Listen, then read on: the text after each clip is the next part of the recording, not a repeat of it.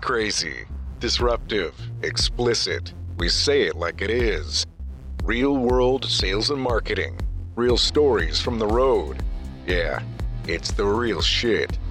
This is the Wreak Havoc Podcast. And we're back after a one week hiatus. I know. Think of it People like a are- summer vacation. Right. It was summer vacation. It's summer, and we took a vacation. So A sabbatical. We did not record last week. It's the first time since the beginning of our Time. the inception of conce- Is it conception or inception? I get those confused. Uh, conception involves something else. Okay. Well, I could draw you a diagram. right now, got I some crayons? appreciate some pictures or Google it or something. I guess I could Google it. I wouldn't Just say Google that. Google it. That you're gonna get into you're gonna get into some deep grass there. Huh. But you know what the good news was is laying off for a week now, two weeks, and, and skipping over a week. I think I uh, I came up with just so much more ideas and and I came back with a better vibe. Oh, You know, my- really? yeah, I came back with a positive vibe. You're more positive. Mm-hmm. Well, your baseline was, Pretty, pretty shall low. we say, low. Pretty low, honestly. I mean, it's not hard to beat, but I I sat and thought about it. I'm like, okay, Were you on the toilet? I probably was. That's where I do my best thinking. I do that a lot. I was just sitting there thinking on the toilet, probably, and uh, Does your voice echo when you think? No bad. Yeah. I have a different voice when I think. It's more it's more it's Sam Elliott's voice. when I think. so it's something like this where you- you're sitting on the toilet and it goes, "Hey Mio, Yep. Yeah. have you ever wondered why otters hold hands when they sleep Mhm. Yep, that's it. like that?" yeah, that's exactly how my thoughts go. So I Those in Sam underwear. Elliott's voice, I uh, I thought, you know what? We need a little positivity in this world. yeah. Have you have you been Yeah, I don't know if you've actually recently? woken up or been alive or opened your eyes at all in the last six months, but positivity would go a long way right now. I said we need to do a podcast. We have a podcast. We have a platform Hmm? with millions of listeners. millions and millions of listeners. We could affect the future. and we have the power of these microphones to make a difference and be positive. I need to So cue. I was sitting there I wish we had some like good music that I could cue up and be like dun dun dun like the the fanfare for the, for the common man. Yeah. Dun dun dun. we should have done that. That would have been great. we don't though. Some forethought and maybe. Yeah. But what I did is I thought I'm like, and so then I sat there and I thought I'm like, you know what? We need to get like a super ultra positive guest, somebody that's super positive. Mm-hmm. Olaf. I, I was like, okay, That's need- you got. You got I need to- Olaf from so I'm Frozen. Racking my brain. I'm thinking. I go. We need a super positive person with a great personality, super fun to talk to. Yeah, yeah, yeah. And I was like, so I called Lindsay Webb, No, Lindsay Sainer, sorry. Yeah. And she was busy. well, great. So then I called Andy. Okay. Number number one, number one on the male side of that equation. One and a half. He he was one and a half. I'm just kidding. I uh, actually thought of Andy right away because this guy is literally the most positive person in the world, In the whole world. possibly in the, eh, the world. I'm sure there's some sort of weird, freaky freak out there that's probably more positive. Ned Flanders. He's he's tastefully positive. Let's Heidi put it ho that there, way. neighbor. Right. He's tastefully positive. Well, hold on a second. Do you ever say Heidi ho? No. Good. Because I was going to shut this down right now. He did. ho We're there, done. neighbor. No. So uh, we've got with us Andy Hart. Uh, we go back a little ways, met through business, which works out great for this podcast. We Mhm. actually were, uh, he was selling my product. He was a salesman for a company that we did uh, business with. And immediately I saw You fell in love. extreme potential. Yeah, there was angels and birds singing, and it was like there were harps Like that. like that. It was just like that. And uh, so then we that was really well timed. really did it. Threw it off. It Ladies and awesome. gentlemen, that was real we time. finally hit it. We finally did it. We did not edit that in. that We was real time. And everybody went, I enjoyed it though. I enjoyed it. Lindsay That's enjoyed it. Right, Linz? That's that's what it's all about.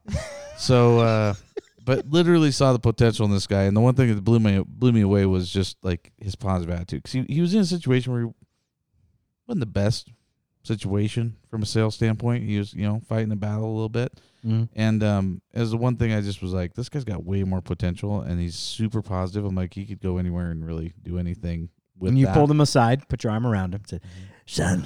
We actually sat in the car. We sat in my truck and uh, did a little drive together. So it's romantic. That is romantic. Yeah.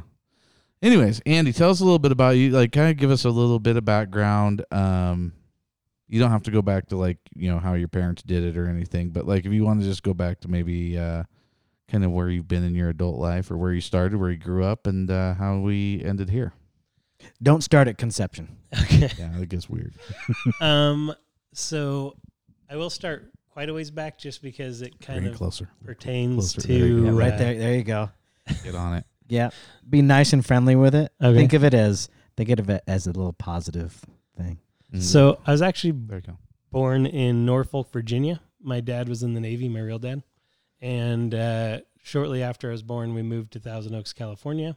Um, Are there a thousand oaks there? probably. He didn't count them. Yeah, I was pretty young. He was busy. That's your inside voice. Be like, I wonder if there are a thousand oaks. Sorry, continue. it's all good. So, uh, kind of moved around the West Coast, and then my parents divorced when I was eight, and my mom remarried. And uh, my stepdad, I kind of considered my real dad. He was a definite role model for me, and uh, grew up in Vancouver, Washington, pretty much from that time on. And uh, grew up LDS, and uh, You're recovering now, though. You're recovering LDS. yeah. I, I am a recovering LDS. oh my heck. recovering Mormon. Cheese and rice, guys. Cheese and rice. So uh, I did the whole mission thing, went to Tennessee, but Hold on a second. You served your mission in Tennessee? mhm. Okay.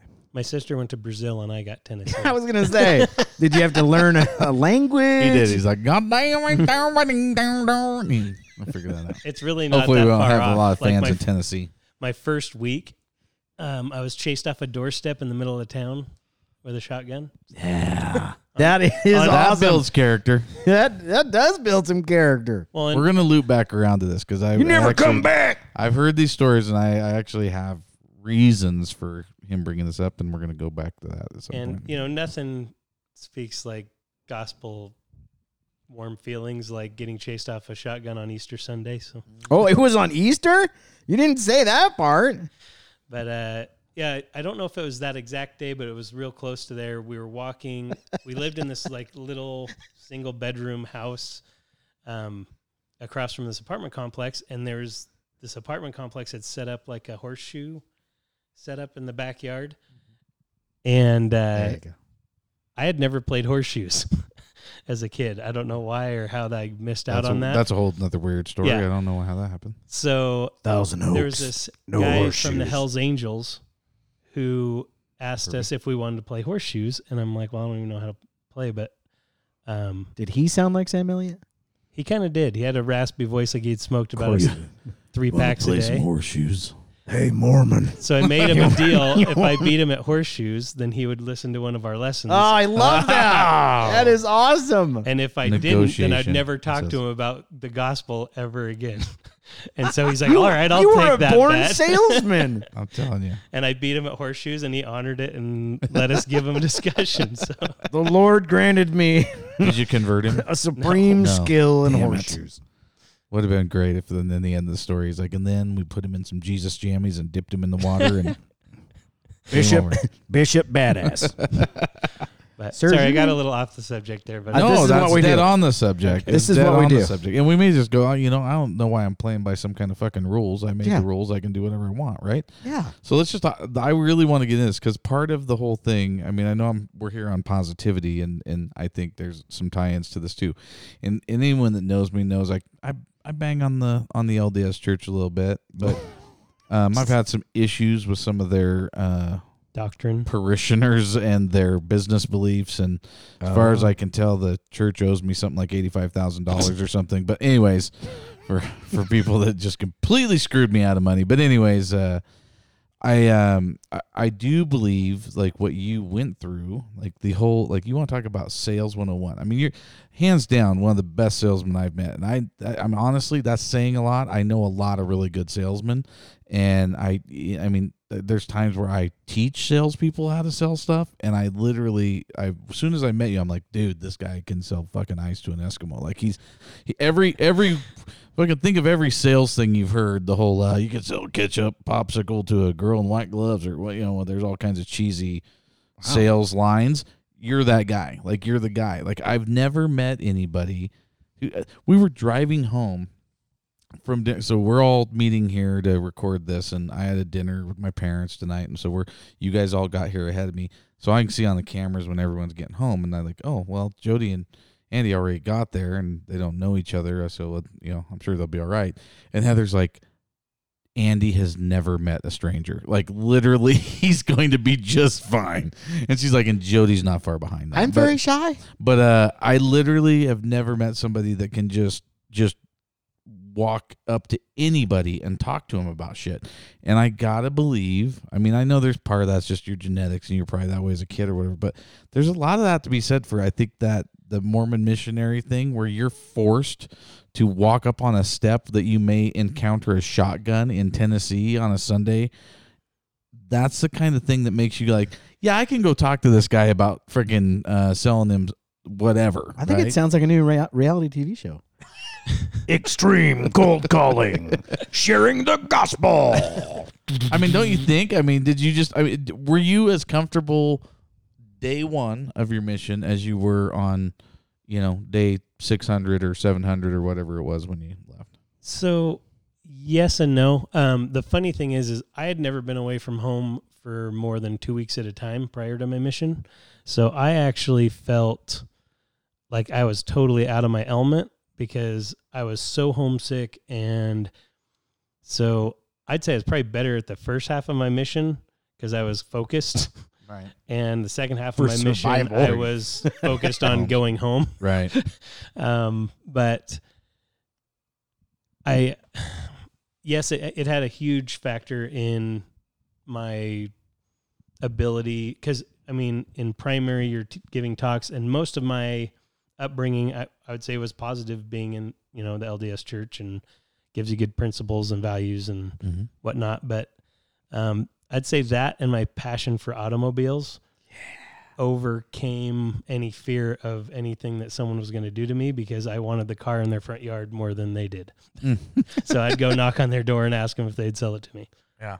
Well, and that's again door to door, cold call. That's that. I mean, that's a training you just can't. You can't train that, right? Like you can't teach it. It's just something you got to do. Like you have to experience it, and, and you have to be in those experiences where you're just literally, in, you know, I mean, a little freaked out. Like it's got to be, it's got to be a little intimidating at some point. You got to feel real awkward at some point to make it work. But I don't know. It always amazed me when I, I after I met you, and it's funny because I, you know, we talked. We never really talked about anything until later. I think we were in Salt Lake when we were down there doing that the sales deal down there. And you just get, you know, we were, I headed down there and I got there and we were talking on the phone.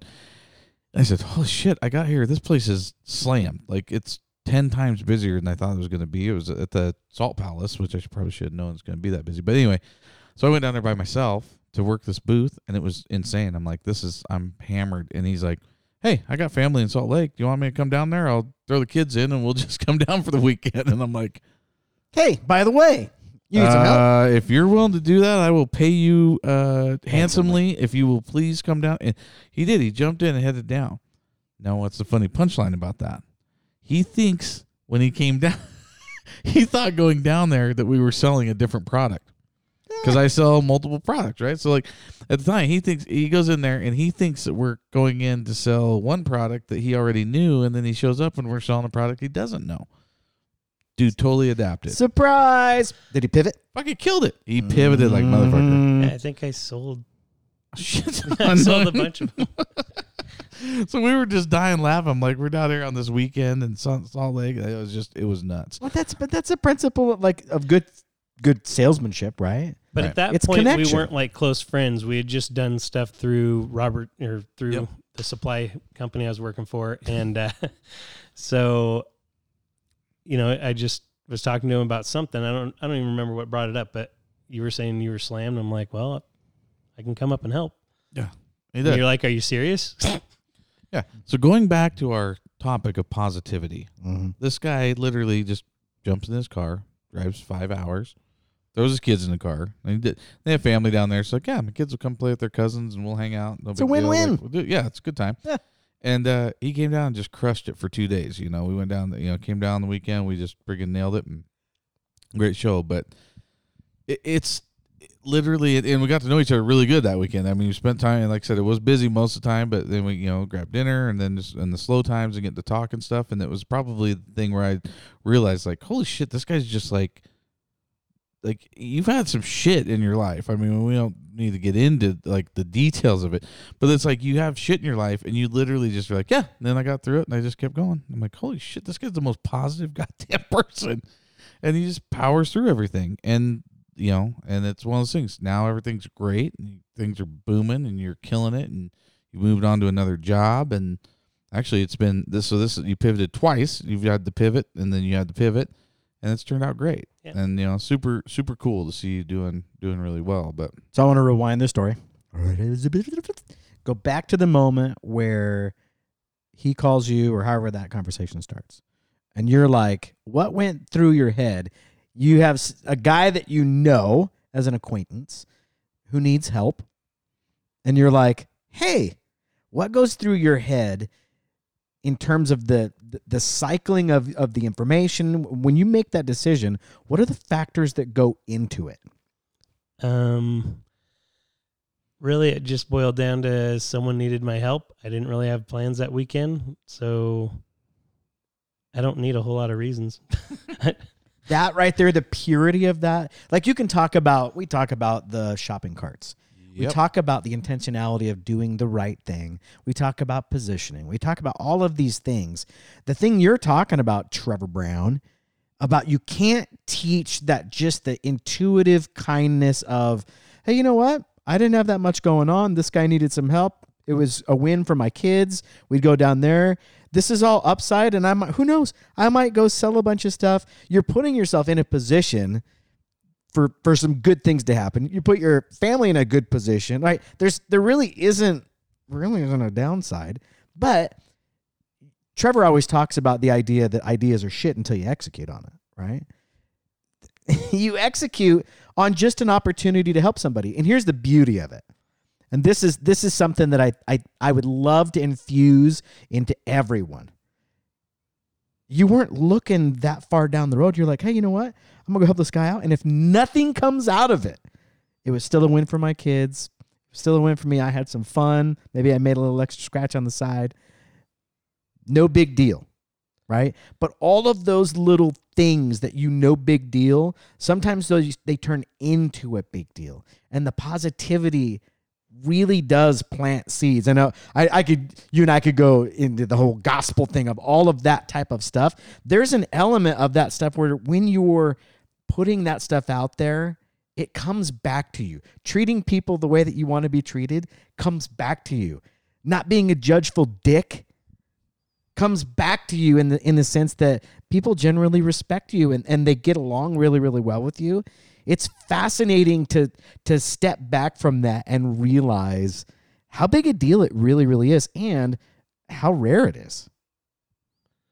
It's super cool. So one that reminds me of a an incident. Um, so I've got like 12 years of HVAC experience. I did a lot of warehouse work stuff that really I felt like I was underachieving for what I felt like my potential was, and I had won some race gear at a supercross race, and so I went to the local motorsports place in Vancouver and was like, "Hey, this is the reigning champions gear from race two um, it's autographed. You guys want to put it up and display it? I'm not giving it to you, but you guys can put it up on display for a while. And they're like, uh, yeah, we, we, we would like that. Yeah, that'd and be he- great. And then he goes, and the sales manager goes, "What do you do for work?" I was like, "Oh, I just work at this warehouse over here in Portland." And he's like, "You should be doing sales." And I was like, "Well, is there a base to it? Because I can't support my family on, you know, Hopes and dreams. yeah. and it was straight commission. And he's like, I promise you'll do okay. And I was going through some of the stuff, you know, stuff that Trevor had been mentioning earlier, that some trials in my life and um like was dealing with it on the way to the interview. I was like crying, trying to like pull myself together to go into Love, this interview Love that. and little adversity, little life adversity. walk into this interview. Did good. Had a suit on. They weren't used to that in a motorsport atmosphere, and Like, uh, put me on a motorcycle. and so got the job. Long story short, I was there my first month. I sold 18 and a half units in like 08, 09, whatever that depression was, uh, in a bad economy. Got salesman of the month. Never having done commission based sales in my life. You were very popular amongst all the guys that weren't working hard and not selling anything. Yeah, just to add to that, so the very next month, our our GM never came into our sales meetings ever, and he comes in on Friday morning and he's like, "Hey, Justin, who's the sales manager, he's like, can I have the floor for a minute?" And he's like, "Sure." So he sits down and he looks at everyone, like, kind of gives us all like a stare down, and he's like, "My message is simple." You all just need to be more like Andy. and they're like, "What?" like giving me dirty looks and he's like he's greeting people at the door he's walking them to the parts thing if they need parts he's making sure they got the parts they needed on the way out he's he sat people down and wrote up car, uh, bike deals before we even taught him the four square like But it's, the- intuitive. It's the opposite. Here's what the it, I'll tell you what it's the exact fucking opposite of every. Not I'm gonna say every because I know some good people and I think some of them listen to the podcast. Eh, 90. most of the people that work at Lowe's or Home Depot. It's the it's the fucking if I don't make eye contact I don't have to talk to you concept. Mm. Where you walk through a Lowe's now, and and I mean it drives me crazy. I, I did my stint at Lowe's and and uh, worked at the corporate office there, and it was the biggest frustration of my life because I had to sit there and just like I'd walk through stores and nobody knew who I was. So I'd go into a store and I'd walk through just like a normal person, and they would literally do everything they could to not make eye contact with me, and it drove me fucking nuts. And I'd end up and talking to the manager. You know, I mean, it, it was insane. Like the the job, and then we go back to North Carolina. So I I answered to you know North Carolina. So I'd be back there at the corporate office and I'd be like, yeah, this. I'm like, do you understand? Like we have a problem at the ground level where the people that actually greet the customers are purposely not looking them in the eye because if they look them in the eye, they may have to talk to a customer and do something. You understand how fucked up that is? Like literally, I've never seen somebody. I, if they worked half as hard at helping customers as they do to not make eye contact with a customer in those places, they'd be doing amazing. And you do just the opposite. You're like literally the guy making eye contact. You're the guy talking to people. Like you, you're not going to let someone. And here's the thing: in any job you're in, you're going to do well at. That's why I told you when we first met. I said, "Here's the deal: you, we could put you in a in a Lowe's, and you fucking crush it. I mean, you're not going to get compensated for your work. You need to be in a job where you're getting compensated for that that work, right? And that's the other thing. You walk into a place because of your positivity, you keep everybody else up, Mhm. and that's huge. It's, it goes back to culture, right? We talk about culture. Oh, all the baby. time. Oh baby. A little bit of positivity goes a long ways. I'm going to tie in I the positivity to me. There, there's a lot of things when I was thinking about this this episode. There's a lot of things that we've talked about that all tie into it. And oddly enough, they've all been things that have kind of come up recently. You know, and I was I was up at the cabin this weekend, and Bishop was up there, and he says, and I had a funny shirt on, or I, I didn't think I had, yeah, I had a funny shirt on. I don't remember Your what face shirt it is funny. Does that count? That's not cool. I'm just asking. Uh, it is funny, but uh, I had something. I had a shirt on or something. Anyways, something triggered him to say, "You always have funny shirts, or you you, you wear funny shirts, or something." Oh, I think I had. Yeah. Anyways, I think I had my. uh I think it was just lions, not sheep, or something, or sheep. Yeah, lions, not sheep. Anyway, This is the part where your inside voice goes. I'm confused. MBO. Yeah, so I, got- I got Sam Elliott going off right now. I can't What even goddamn understand. shirt was I I, wearing? that I'm going to be thinking the whole time. I'm just going to start blurting out what shirt it is. But anyways, I, but I told him, I said, yeah. I told Jake, that, I said the concept. If you just wear a funny shirt, you could totally change. Your, like a guy could be having a bad day, but if you hit that guy with the right shirt, and he reads it and he's like, that's funny. It may change that day, right? And I think that's the culture. That's that kind of thing. If you have, a, if you're just a positive person, hey, fuck, if you're not a positive, person, but just doing positive things, you don't know how that one little thing could affect somebody, right? And and it's amazing. Like we all have the ability to do it. We all don't have to be Andy. That and don't get me wrong, you have your fucking bad days. I mean, I'm not. We're not going to blow smoke up people's ass and say that you're 100 percent positive. No, you're primarily a positive person, which is awesome because it takes some of the pressure off other people that are douchebags most of the time. But I think if everybody just looked at things and just said, you know, I'm gonna be a little positive today, do something, say something nice to somebody, do something good, you know, a little positivity goes a long ways. And that's what you never know when you say that to the right person on the right day. I'm gonna echo that, and I'm gonna I'm gonna tell you a brief story. So I I I love this stuff. I'm a super nerd on positivity. I'm a super nerd on culture. I'm a big time communicator, and and the power of a smile, the power of a comment. It is amazing to watch how people will respond, kids especially, when you validate them, and you just you're basically just you're just giving them a little bit of honor, right? But like something as simple as and and women especially. So I, I spent a lot of time working for a bunch of radio stations that targeted women. So that was our, our primary target for the advertising. so I did a lot of reading on advertising to women. And women are relational, turns out. If you compliment a woman's shoes, if you compliment a woman's hair when she's had it done, most men don't do this. What I discovered was if you take this much effort and just verbally note it and just and you're not it's not creepy, it's not anything. It is amazing to see how it shifts a conversation with a coworker, how it shifts a conversation with a complete stranger or a client or whatever. And it's just again, it's just it's a little bit you're tipping the balance toward that positive thing with one comment. Your shirt, it's one comment. When you've got a guy on staff, if I mean if you're the one in charge of the hiring, go find an Andy.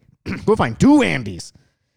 Because then they resonated off of each other and it is it is so good for culture and it's not just internal in the building. It's it's every interaction that you have. You have Trevor a an issue with Lowe's because of poor interactions and lots of experience. Imagine if you could infuse some Andyism into that environment where It's huge. I suddenly tried. it turns around. I tried. I, I honestly, if if I could have, I I may still be. I, there was a lot of really good things about that company at a corporate level Right. that does not transpire down to the actual fucking store, and that's what pisses me off. We go in there all the time. We are commercial. We have a commercial account there, and we buy most of our shit there because we get a discount, and we have a card there, and we it's just it's convenient. It's close. I despise going in that store because of the interaction and the lack of positivity I get in that store. Especially me, I my office was based out of that store. I mean, I had, we had offices in every store, but that that was my close store, so I kind of based out of there.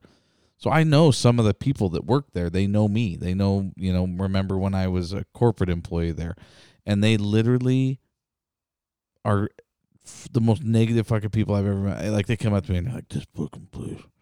I fucking Well, hate go this find place." another Yeah. job. Oh, no, but they won't. They never will. But that and but it, That's it the comes attitude. that comes But- back to leadership But too. though. it- so just as much as positivity affects everybody, negativity affects I everybody. think negativity is more disruptive. It's It rampant. takes it takes five Andys to make up for one dickweed it's that just terrible. won't shut up. But the, dude, it's cancer, and if you don't, if you got to address the cancer and get it out of the out of the deal. I mean, there's a reason that you hear one bad apple spoils the bunch because it's true. right. It's an actual thing. it's a real thing. But it, and it's just uh, you know, and in that situation, this is where Andy like blows my mind because he's so good at this naturally that he doesn't even know he does it. That's the beauty. He and I. So this is a little pet peeve of mine. I have a lot of pet peeves, like We know. certain pet peeves. All right, like it was funny. I just You I keep just, keep them to yourself so well too. I, yeah, He I does. know. I'm very quiet. I think about he it. has a poster in his room. Right. I have a lot of pet peeves. I despise when fucking salespeople start off when they s- it- or or anybody a salesperson, trucking company, fucking truckers, Truckers. Oh, fucking truckers. ah, you love truckers. Uh, anybody, customer service agents, anybody. When you start your conversation with me with what you can't do, oh yeah, that's great. That's drives me fucking nuts. I'm like, as a salesperson, I'm like, the first thing, if I know I can't get you that product, the first thing I tell you is what I can do. I literally, if, if, if I get a call, which this happens to me a lot, hey, we're out of this product. Uh, we can't get it there till Friday. Okay. Most salespeople that I encounter nowadays say, "Hey, yeah, I can't get it there till Friday." Just here's just a little simple word flip that actually will make it better. It's a shitty situation when Andy calls somebody and says it. You know what he says? What's he saying? Hey, I can get that there on Friday. Doesn't sound. You'd be surprised at just taking the T off the end of that. No, I'm not surprised It because I makes a difference. Fucking tell me what you can do. world okay? I live, man. dude, dude, or a restaurant that comes out and they're like, uh, "Hey, we can't get you. We don't have any fucking pizza. We're out of pizza." Okay, I'm mad as soon as you say that. I'm like, "Well, fuck, I want a pizza." And they're like, "So here's what I do. I come out as I'm that guy, and I'm like, "Hey, good news. You're gonna get to pick from all these other things we have. Have you tried? You need Our- to try the raviolis because the raviolis are fucking amazing. We we can get you some raviolis right now." Turns out they're galactically rated. Right. By the way, you should do those because we're out of pizza. Like I mean, it's it's just coming. It's leading with positivity. Lead with what you can do. Tell me what you can do. What can you? You know, when the fucking piece of shit trucker calls me and says that there's no truck. Tell me what you are going to do for me. Don't call me and say, "Hey, I can't do anything." And I go, "Okay, well, what can you do?" And they're like, "I don't know." I'm gonna bend you over. Just wait because I'm a trucker. wait and call me when you know what you can do. What it reminds me of is, or is when you. The difference really is, is if you genuinely care. Oh my god! We need a ding ding ding. Where's We need a ding ding Hold ding sound effect. How do we not have a ding ding ding sound effect on this? That is ridiculous. Somebody needs. You know what I can do? I can load a goddamn ding sound effect on this thing. I'll do it tomorrow. So I promise. I was, and a uh, backup beeper. for like two weeks, I was sales where I had been a sales manager at a Chrysler Jeep Dodge Ram store, and the last two weeks before we moved up here to Boise, uh, they had put me down in sales and had this gal come in. She had terrible credit. She wanted a car. She's like, I can pay nine hundred and fifty dollars a month, Wow. Holy shit. And I'm like, if we go to well, the, we'll take you to the Mercedes dealership. I was like, no, this was to get like a nine thousand dollar car. Like, it was bad. I'm gonna get you into a brand new dart. So Get I a was, negative credit score. She's like, I and she she was Spanish, so there was a little bit of a language barrier and stuff. And she's like, I can pay this much, and I'm like, okay, if we go to the desk and tell them that you can pay nine fifty a month, you'll leave here at twelve fifty a month. Right.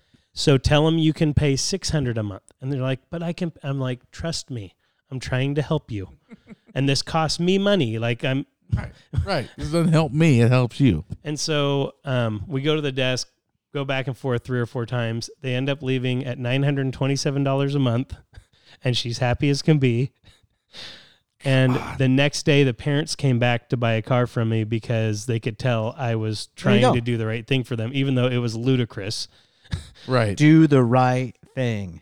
But in that same scenario, in that in that scenario, or if you're a douche scenario, that in that scenario is you literally took them and showed them like they're like, dude, this guy's good dude. Like he's trying to help. He's, you're telling him what you can do. You're being positive. It's like it's You're just being truthful and authentic. Here's the game. I'm going to help you. right. I'm gonna do this. We're gonna do this. We're gonna make it right for you. Like I, there's so many people where they first go to the fuck. But here's the other th- part of Ah. that too.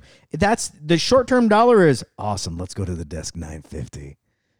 Right? The long term of it is now I'm gonna I'm gonna shoot you straight. Here's the deal. If you do that, this is how this is gonna happen. So we're gonna do this to counter off that, and we're gonna get you into a car and it's gonna be great. And the quote unquote long term of it, the next day, right?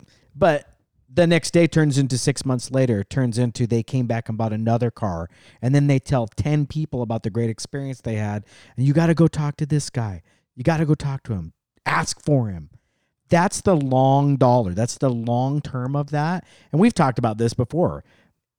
How how long is the maturation rate on some of your on some of your sales where you're you're working the deal for years? Uh, we just closed one after 12 years. 12. That's more than a few.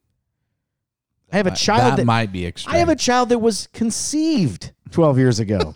you like I you have raised a child faster Yeah. than I have been able to close this. deal. and she's a woman for crying out loud. oh my god, don't know how you Yeah. did it. Put that all together. Yeah, I no, I I agree. Like, I mean, that's that is the the idea of it, especially being you know in in some of our businesses that I mean, you have to think like, okay, I'm going to do the right thing here because it's going to pay off in the line. Everything does.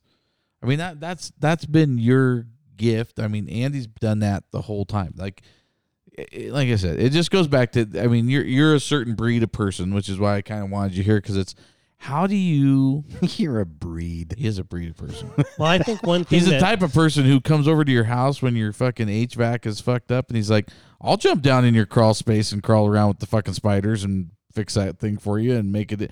He made like he did like, like he did like sheet metal origami to make a special fucking boot that went on our HVAC. Is that what you were asking about his event? I missed the whole backstory. He's like, "Is your vent blowing good?" And I'm like, "Well, that's kind of." they of were supposed to cut a vent hole in the bottom of the cabinet, but they were gone on vacation, and the guy didn't do it, and they Ah. had laid the tile down and everything. that's a problem. Yeah, and so you Yeah. can't really cut tile from on when the, there's a can't- cabinet on top of it. can't see the hole. You don't know where you're going. Mm. So he's like, all right, well, and then there's a floor joist where it needs to be. Oh, okay, I think I can make one. He made this like origami swan looking thing out of metal, crawled under the house, attached it, like the whole thing. Fought a badger. Yeah. So you can't train. There's nothing you can train on that. Okay. But how do you?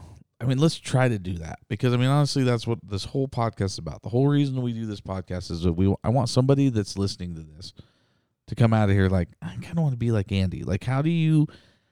What can they do? Have you ever? I mean, have you ever talked to somebody that's not like you that you've tried to like impart you on them? I mean, is there a way I, to I, do that? I'm gonna I'm gonna take that and I'm gonna pivot slightly.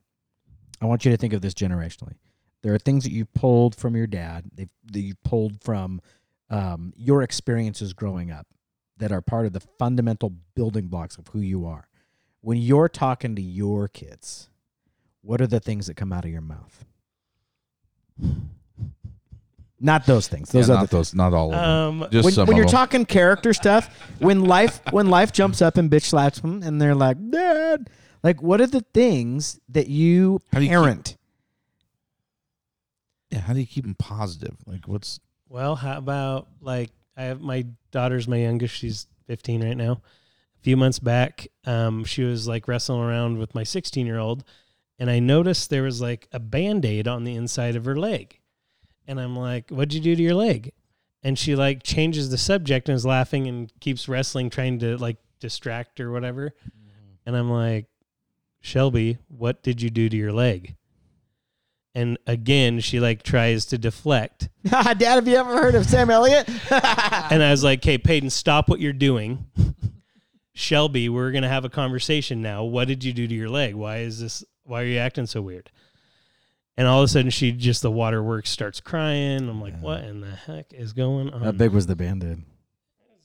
Yeah. Just normal, but Mhm. so she peels the band-aid off and she has a tattoo. oh shit! I knew it. I knew it. Holy shit! Did not see that happen.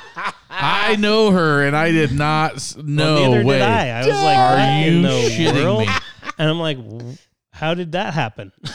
And she's like, "Well, me and my friend bought the ink and a thing, and they did like prison oh, style. "Oh my god!"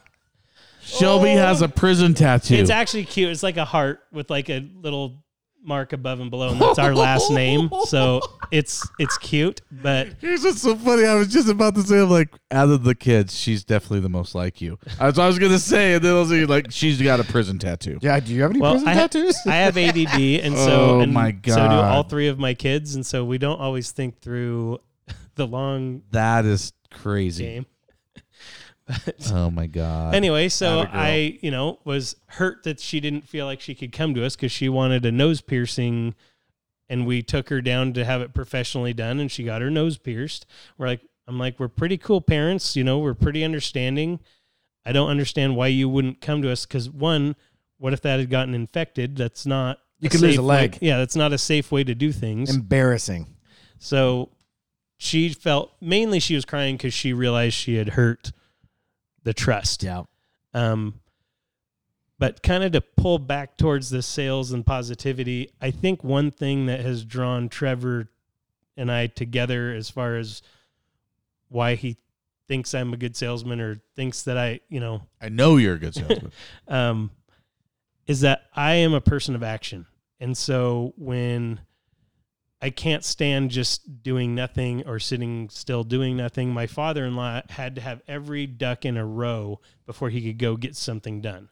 And Processor. and so we were sitting there waiting for someone to pick us up, and he had a Jeep that he was supposed to be getting prepped to sell for someone because he kind of did eBay stuff for people for a long time. And um, it was basically pink. It needed to be buffed and waxed and like had the color brought back. And I'm like, well, where's your bucket and soap and stuff? He's like, oh, we don't have time for that. I'm like, well, we're literally just sitting here staring at each other. I'd rather get out and get some of it washed or something.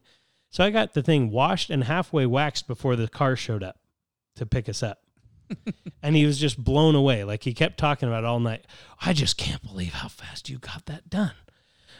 Well, we were literally sitting around staring at each other. I'd rather go out and get done what we need to get Do done. something. Yeah. Um, and so I wouldn't say I'm always the best planner. I mean, that's planning and goals are things that I need to get better at. Um, but I am definitely a person of action and and I genuinely care about people and about what I'm doing. So I think those two things are a pretty big factor.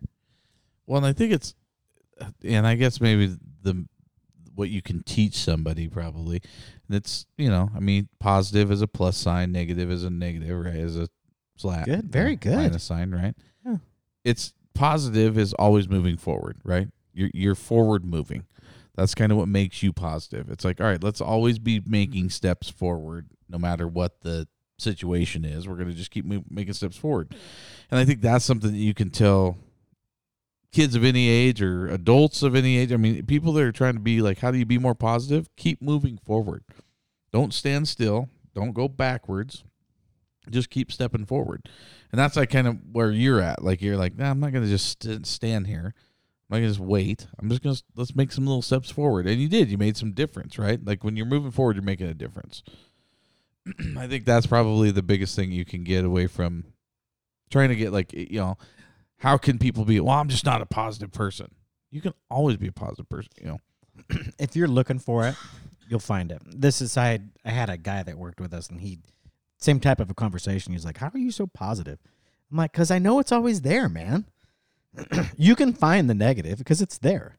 You can find the positive because it's there. They're both gonna be present." I mean, you, you go back to the. I know that there's a bunch of different iterations of the story of the two wolves or the two bears. One's the good and one's the bad. Which one wins? It's the one that you feed. It's the one that you constantly get back to and say, I'm going to find the positive out of this because I know there's some stuff in there. And the incredible thing about that is if you establish a pattern of doing that, you turn into an Andy and you auto do it. And you don't even realize you're doing it. And what's even cooler is you, don't even realize how you're affecting other people because you're just doing you. And that, I mean, you affect culture just in your presence.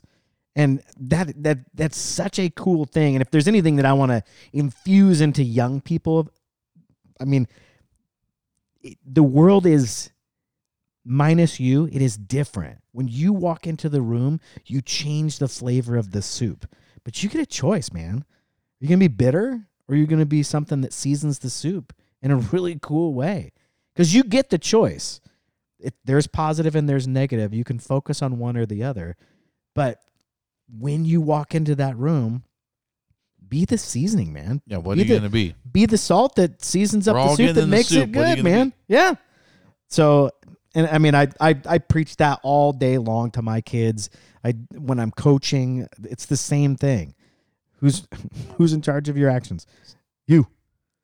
So You're in charge of taking the the cart back or not.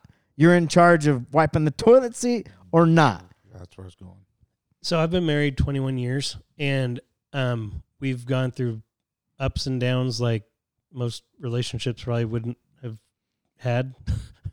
um, and we've worked through them, and um, we've both put each other through a lot. But um, on one instance, we were going through some really tough times, and there had been some things and and it was to the point where we were about as close as we've ever been in 21 years to ending our marriage and so it was some serious stuff. And uh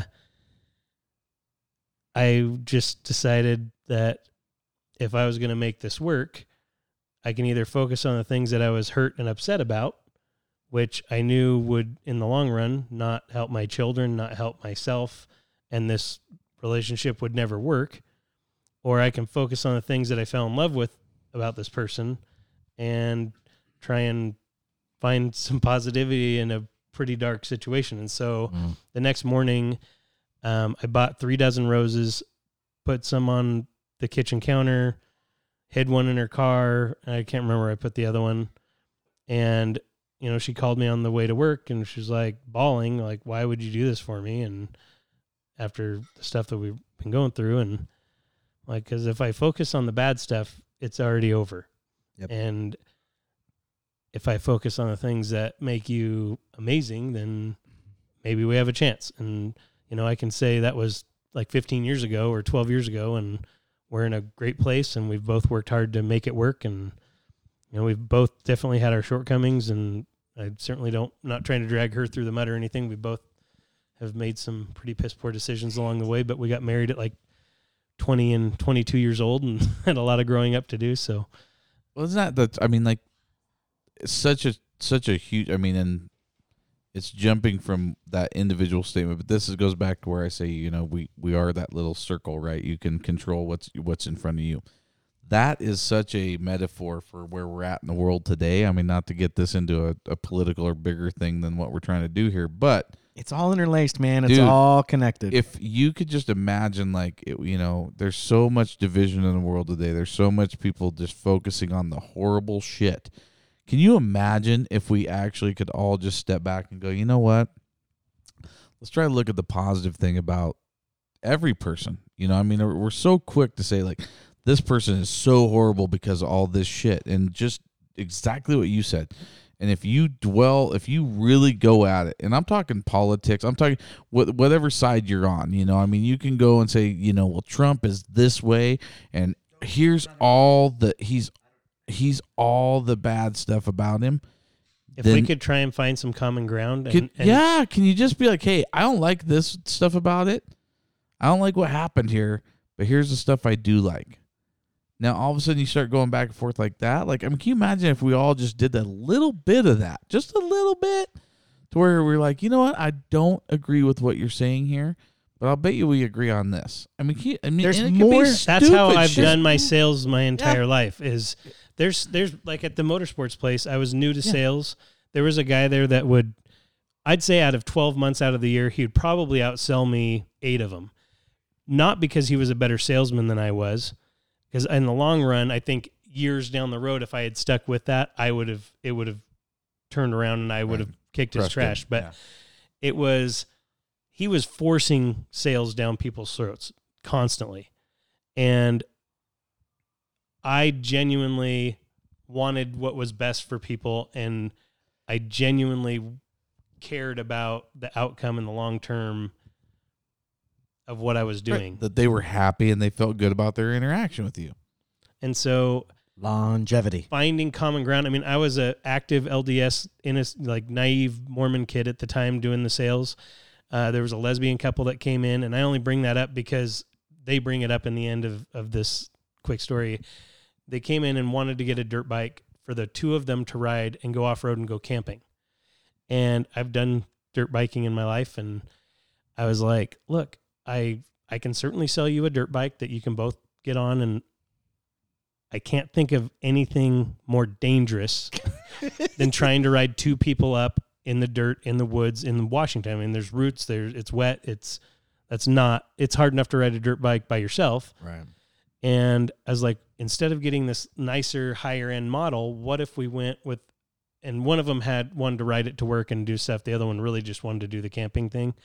So I was able to turn it around and sell them two bikes and fit both of their needs. And at the end of it, I mean, we spent hours and they were like very fin- financially frugal. And they're like, well, we don't do anything the first night, you know, the night that we're talking about it. We have to sleep on it. I'm like, no problem. And I let them go. and that is a big no-no in a dealership. You have to Mhm. touch the desk and then they'll send someone else and I I just didn't they'd already been there a couple hours with me. So I let him go and my sales manager Not kind- touching the desk. yeah, ripped me a new one and I said they'll be back and he's like, "Do you know what the probability of that is? 20% if they leave this dealership." And I said, "Really? Well, the last four sales I've had were people that I spoke to earlier this week that came back and bought from me. So I'd say I'm batting about 80%. So you can take your 20% and shove it up your. Pretty much. Heidi ho, neighbor. Yeah, and uh, and he's like, "We'll see." And sure enough, Dana, I think it was like a Friday that, that happened, and they came back Sunday, and they said, "I don't know if you know." They're like, "Well, we surmise that you don't know what it's like to be a lesbian couple." And come into a dealership, whether it's a car dealership or a You're like, motorsports dealership, and uh, they're like, you I'm know, you lesbian. treated us I knew that. from the second you walked in, you treated us like any other customer and with respect and and you genu you know we could tell you genuinely cared and that's why we're back to buy from you and you know you made this a pleasant experience and we really appreciate it so i got two sales out of it and um again it i don't care what walk of life you're from i don't care what your background is i don't care if you have the same political views as me Right. Because it doesn't. if i can find really common matter. ground i can probably sell you something Right, because you're looking for the positive. You're looking for. I have a. This is a fun story I wanted to bring into this. I thought of, Oh. and Heather knows a story. She's in the studio audience tonight. Heather, shout And, uh, out. Girl boss. Uh, so we were talking. We have a, uh developer friend who is you know in the construction industry. He's de- he develops a lot of property. He had a property that he was uh, going to the city council or to the the city or county.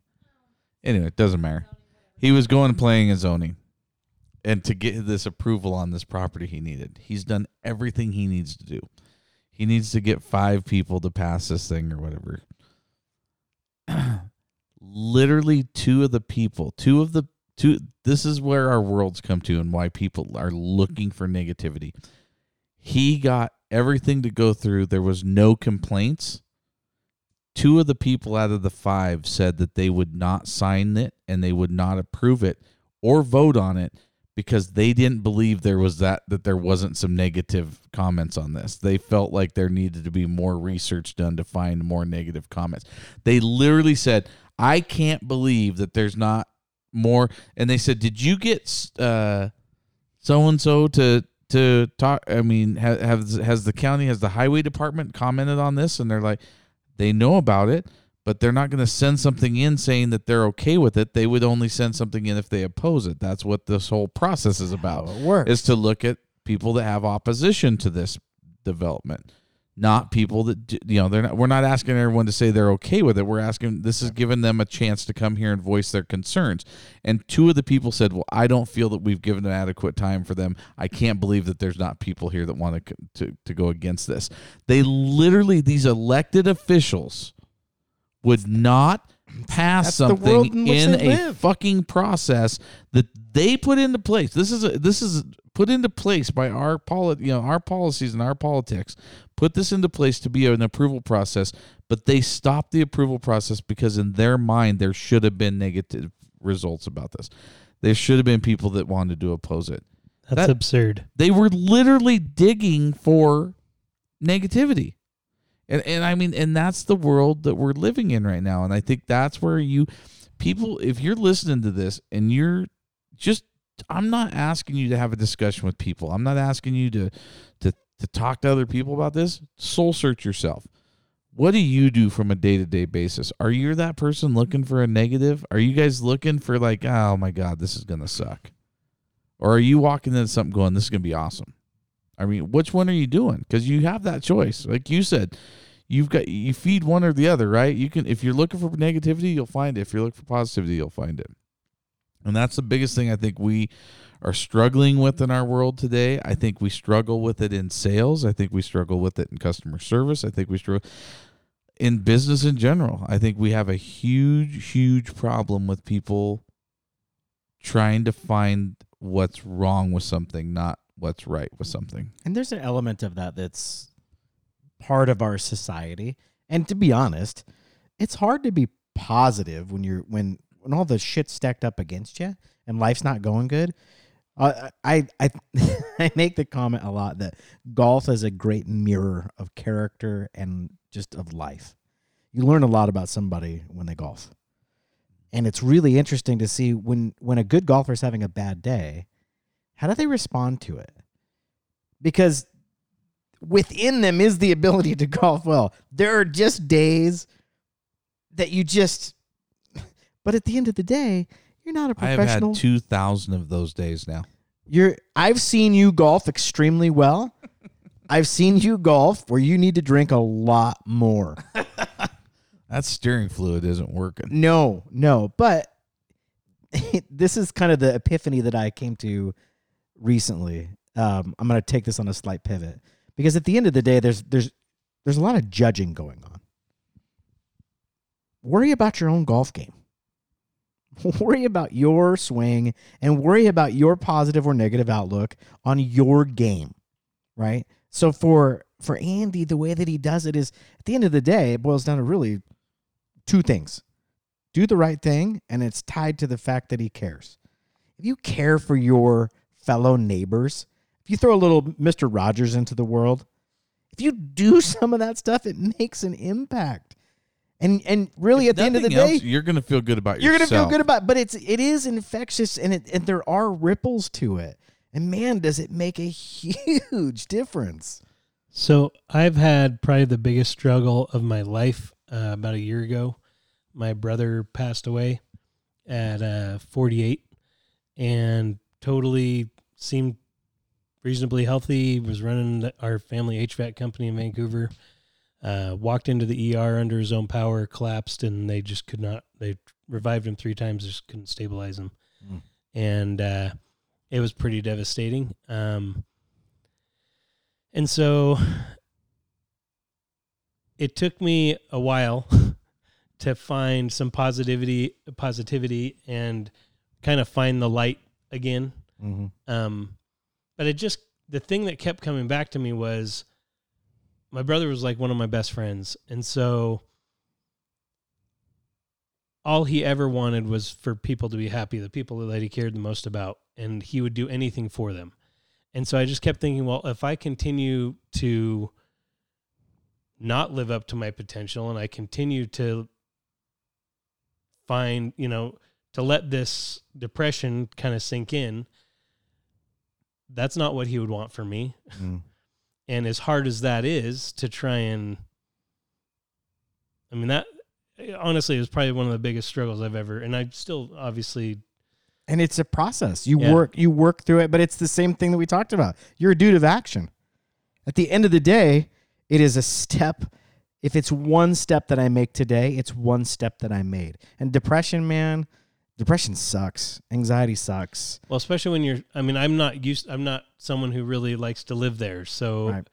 you know, when even when, like he said, when there's a shitstorm going on around me, I put a smile on my face, and if if I can, I, I don't know what brought it on or how it came to be, but like I was the youngest of four, and so I had two older sisters and an older brother, and my sisters were were pretty and dated all the time, and they would always come back and tell me about these dates they went on that were terrible, and the guys put no effort in and didn't do anything, and so I'd plan these like mega dates and spend my entire check, and I'm like, if I make sure that my date has fun, then I'm probably gonna have a good time. Yep. And I've kind of, I didn't really think about it until now, but I kind of have done my whole life like that. Like if I'm having a good time, probably the people around me are have a good time. so I don't. No, that's exactly, and that's the thing. I mean, you look at, you know, and and like I said, I was around and, and went through that. With you know, I, I hesitate to say with you, but I was around you, and uh, when when that happened with your brother, and that's that's the thing. Like even through that, I mean, that was a horrible, horrible thing. And but you're right. You're you know your brother would want you to continue to be you and be positive and make and live you're you're you're spreading his legacy right? And that's the thing. It's like there's there's a lot of people in this world that can look at that and go this makes no sense. He was 48 he was fine. He you know he didn't feel good. He went you know like all these things like this is bullshit. Like it shouldn't have happened. And and honestly i i think i lean that way in some ways. Like there's part of me that's like this is bullshit. Why does this happen? Kind of deal, right? Like, what did I do to deserve this? What did he do to deserve? Why does this happen? And and it's easy to go negative there, but it's also, especially, very good of you to be able to see, oh, this is what he did, and I'm gonna I'm going to live his legacy because now you're the guy in the family that's going to do that for him. You know, you're going to live on and do that for him. So I think that's that's where you take a. I mean, that's the ultimate of taking a positive. So if you again talking to our listeners, all 758 million of them. It's a lot of them. If you're listening to this and you're and, and you've got problems in your life, Welcome to humanity. there's people out there that have it worse, man. Yep. You know, I mean, we've all gone through shit. Trust me, and I mean, it's not a contest, but you know, and you you know, I I, I mean, trust me. There's, I don't care how bad your life is. There's somebody that wishes they could switch places with you. So the Period. like literally two weeks ago, I had a customer come in. I don't want to tell his story because it is hard to fathom a child having to go through anything worse than this. And it just made, I was like, I was just kind of dumbfounded. Like, I didn't even know how to console the guy and try and help him feel better. Like, the things that he had had to deal with at such a young age just heinous and it's like wow i really didn't have it that bad Yeah. you know and so you know i just said hey if you ever want to talk you know and i appreciate you feeling comfortable enough to share that stuff with us and That's a huge deal. And again, it, it, it, it, it goes back to connectivity. Like at the end of the day, man, people want to be they want to be seen. They want to be validated. Like kudos to you for just validating and listening and not trying to solve it. Not trying to come up with some advice, right? Cuz it really most of the time we just want to be heard and feel like you're really listening. and sometimes I, I do feel like i do try and fix too much but It's because you're a guy. and sometime you know this honestly i was just so taken off guard and taken back i just all i could do is like try and console the guy and, and tell him i was really sorry that he you know had Which might have been exactly what he needed. I mean, that's the beauty of it. But that again, it, it goes back to the the relational aspect uh, is such it's the primary function. I mean, really, when you think about it, um, so I, I work in a marketing and advertising realm, and so we're always coming up with catchphrases and all these different things. But there is a catchphrase that we use for one of the automotive um, clients that we have. And they have a ton of car dealerships up the the Western U.S. But I, I, and it's such a subtle thing, but I love the power of it because it captures something within one sentence. I, I talk about it all the time. What's your bumper sticker, right? What do you stand for? What's your, what's your core thing, right? We're, we're not here to sell you a car. We're here to help you buy one. There's so much packed into that one sentence. You're that guy. You're the guy that's like, listen, you don't want one motorcycle, you want two, because trust me, you don't want just one.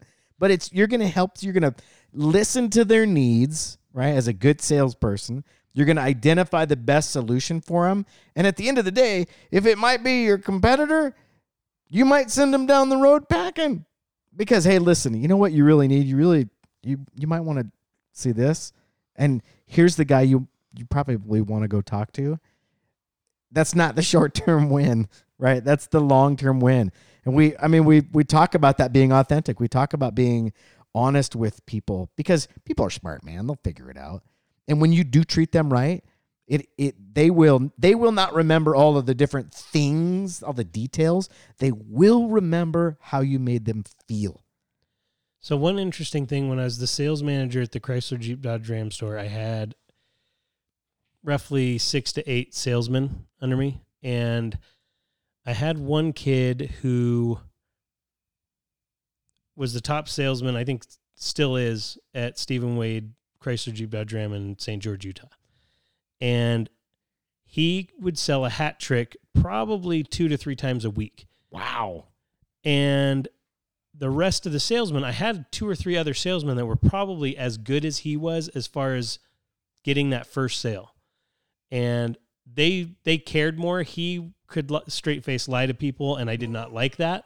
And I tried to get him, you know, to not do that and um but he was just crafty. The thing that that the difference between him and the rest of my salesmen were is this drive.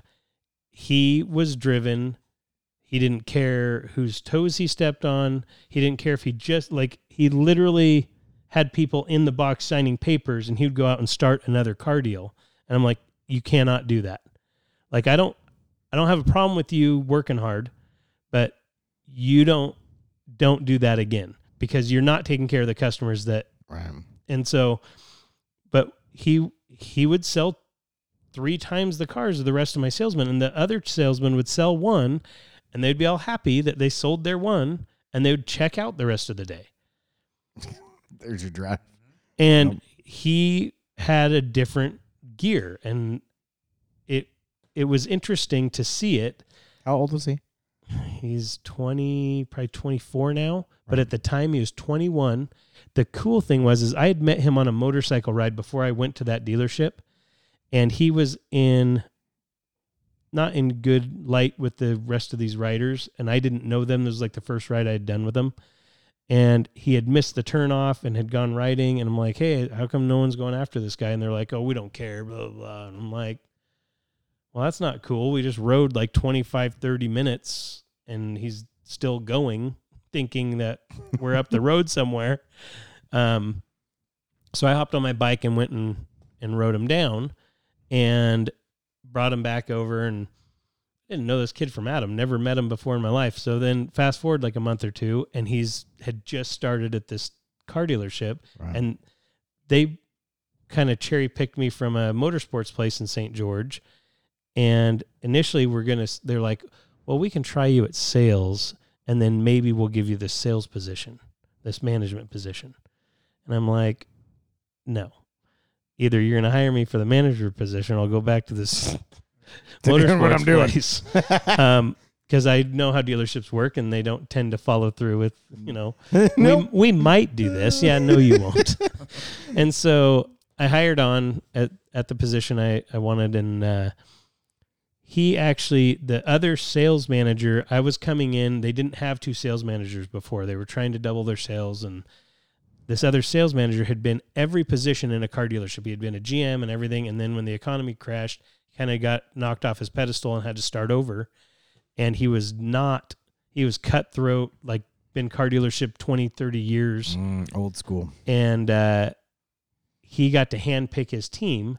And I had one guy who had more than three months of automotive sales, and the rest of my guys were like within the first month. And he got this kid that I had met, and I didn't know him, know him, but I was like, you know, I had was the only one I knew really in the dealership. And about a week in, one of the salesmen he had given me was upset that he wasn't on the other sales team with this experienced sales guy. Mhm. And I was like, pulled him aside, and the other kid was about to quit because the guy sat him down and said, "I don't think you have what it takes to sell cars. You're, you're, I don't know. He just did You're not 21. Mesh. Yeah, he did not mesh with this kid at all. Right. And I'm like, I'll switch you. I'll switch you with for this other guy who wants to be on your team anyway.